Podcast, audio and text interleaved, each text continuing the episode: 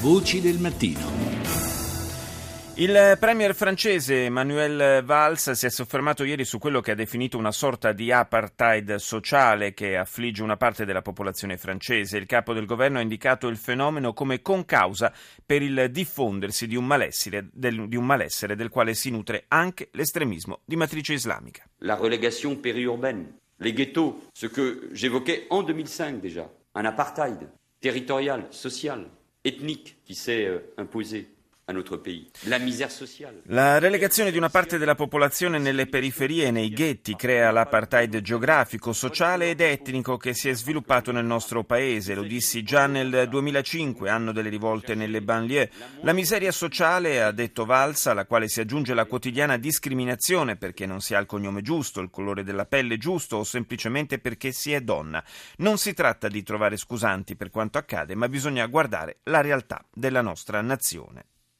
L'ISIS ha diffuso un video nel quale mostra due prigionieri giapponesi e chiede al governo di Tokyo 200 milioni di dollari in cambio della loro liberazione, minacciando in caso contrario di ucciderli. Il premier nipponico Shinzo Abe, in visita in eh, Israele e in Cisgiordania, ha commentato la vicenda in questi termini. このように人命を盾にと脅迫することは許し難いテロ行為であり強い憤りを覚えます二人の日本人に il ricatto al quale siamo sottoposti con la minaccia di vite umane è inaccettabile. Sono estremamente irritato per questo, ha detto Abe. Chiedo con forza che gli ostaggi vengano immediatamente rilasciati senza che venga fatto loro del male. Contribuiremo alla pace e alla stabilità regionale in cooperazione con la comunità internazionale e faremo la nostra parte anche sul fronte umanitario, ha concluso, perché il sostegno ai profughi e a chi è in situazione di difficoltà non ha nulla a che fare con l'estremismo islamico. Buona parte della comunità araba israeliana, che rappresenta, lo ricordiamo, il circa il 20% della popolazione dello Stato ebraico, ha aderito ieri a una giornata di sciopero in segno di protesta per la morte di due arabi in incidenti che hanno coinvolto la polizia. Uno di loro, un ragazzo di 20 anni, disarmato, è stato ucciso a colpi di arma da fuoco dagli agenti nel corso di un'operazione antidroga nella città meridionale di Rahat. Ai funerali del giovane i poliziotti hanno poi sparato proiettili di gomma e lanciato gas lacrimogeni. Proprio questi sarebbero la causa del decesso di un altro arabo-israeliano di 45 anni.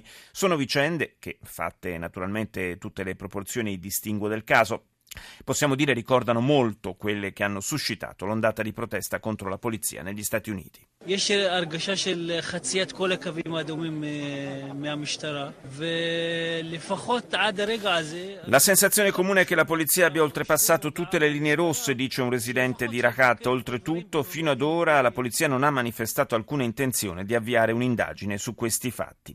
Ci spostiamo in Argentina con nuove manifestazioni di protesta antigovernative che si sono svolte in seguito alla misteriosa morte del procuratore Alberto Nisman, avvenuta, lo ricordiamo, proprio alla alla vigilia dell'audizione parlamentare in cui avrebbe dovuto esporre le prove di un presunto piano guidato dalla Presidente, Cristina Fernandez Kirchner, per insabbiare le indagini sul coinvolgimento di agenti iraniani nell'attentato contro un'istituzione ebraica che nel 1994 costò la vita a 85 persone. L'assenza di tracce di polvere da sparo sulla mano di Nisman porterebbe a escludere l'ipotesi del suicidio, che resta però quella privilegiata dalle autorità argentine. Todos hablamos de la misma manera, tratando de ser cuidadoso con cada una de las expresiones.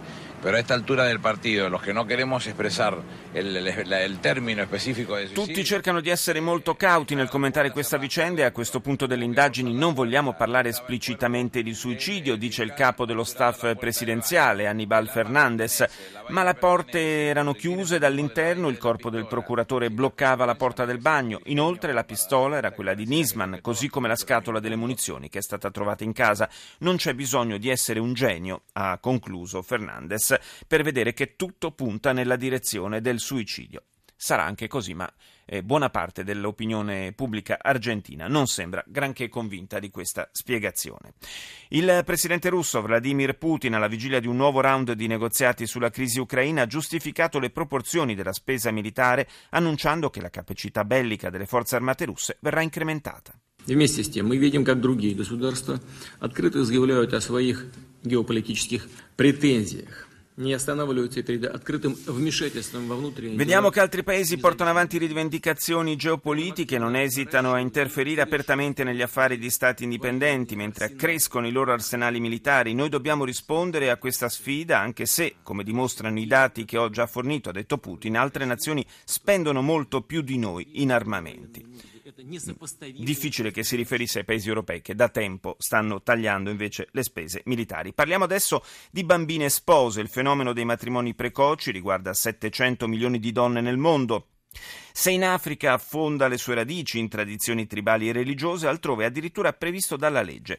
Promozione dell'istruzione infantile, lotta alla povertà e diffusione della consapevolezza dei danni provocati da queste nozze forzate sono le armi che l'UNICEF usa per garantire a queste piccole donne il diritto all'infanzia. Maddalena Santucci ha intervistato Andrea Iacomini, portavoce UNICEF in Italia. Più alto tasso dei matrimoni precoci si trova in Sud Asia e nell'Africa subsahariana e la metà di tutte le spose bambine del mondo vive nel sud dell'Asia. Il dato che sconvolge è che una su tre si trova in India. È un problema di infanzia negata. Quali rischi espone queste bambine il matrimonio precoce? Allora, innanzitutto ci sono dei rischi che riguardano le gravidanze precoci e quindi delle gravidanze che spesso eh, non hanno buon fine. Ci sono delle situazioni legate ad esempio a rischi molto alti di trasmissione di infezioni sessuali, inclusa l'HIV, malattie durante il parto, naturalmente anche eh, violenze, perché spesso queste bambine sono alla mercé di uomini che le violentano. Fenomeno nel fenomeno, in Afghanistan e Pakistan esiste anche il problema delle cosiddette bambine ragazzo. Di che cosa si tratta? Eh, con il termine lo dico in, naturalmente senza conoscerne la pronuncia, Bakaposh,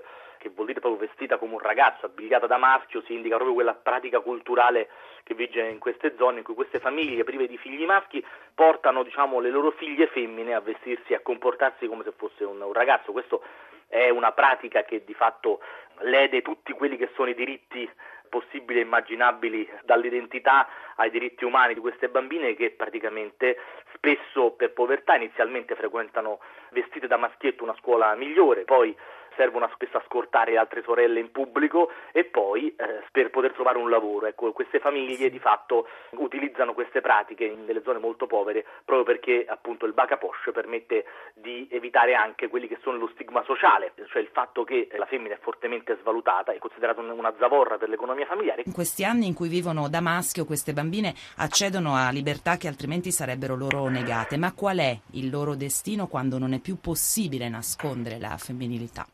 Ascoltando alcune di loro posso confermare questo dato, cioè che loro affermano di aver conosciuto libertà che non avrebbero mai, tra virgolette, assaporato. Questo però è un danno nel danno, innanzitutto perché, ripeto, ci tengo a precisarlo, eh, la Convenzione sui diritti dell'infanzia e dell'adolescenza nega a queste persone di cambiare identità e soprattutto concede, lo dice Malala, che è una loro connazionale, il diritto a queste bambine di essere istruite da bambine. Però il problema è che poi quando arrivano in pubertà questo status si conclude e quindi iniziano altri tipi di problemi, perché nella maggior maggior parte dei casi, lo dicono i numeri di queste zone, queste bambine vengono date in spose precocemente e quindi esistono delle gravissime violazioni di genere, da una parte perché sono molto spaesate, hanno vissuto fino a quel momento da maschietti, hanno fatto una vita completamente diversa da quella nella quale invece si trovano a doversi confrontare, ossia quella di una donna che deve saper cucinare, deve saper compiere tutte le pratiche di una donna della propria nazione con i propri usi e costumi. E questo non fa che spesso in alcuni casi irritare questi mariti che precocemente le prendono in spose, sfociando poi verso un cammino che sicuramente a mio parere non è di emancipazione, ma una palese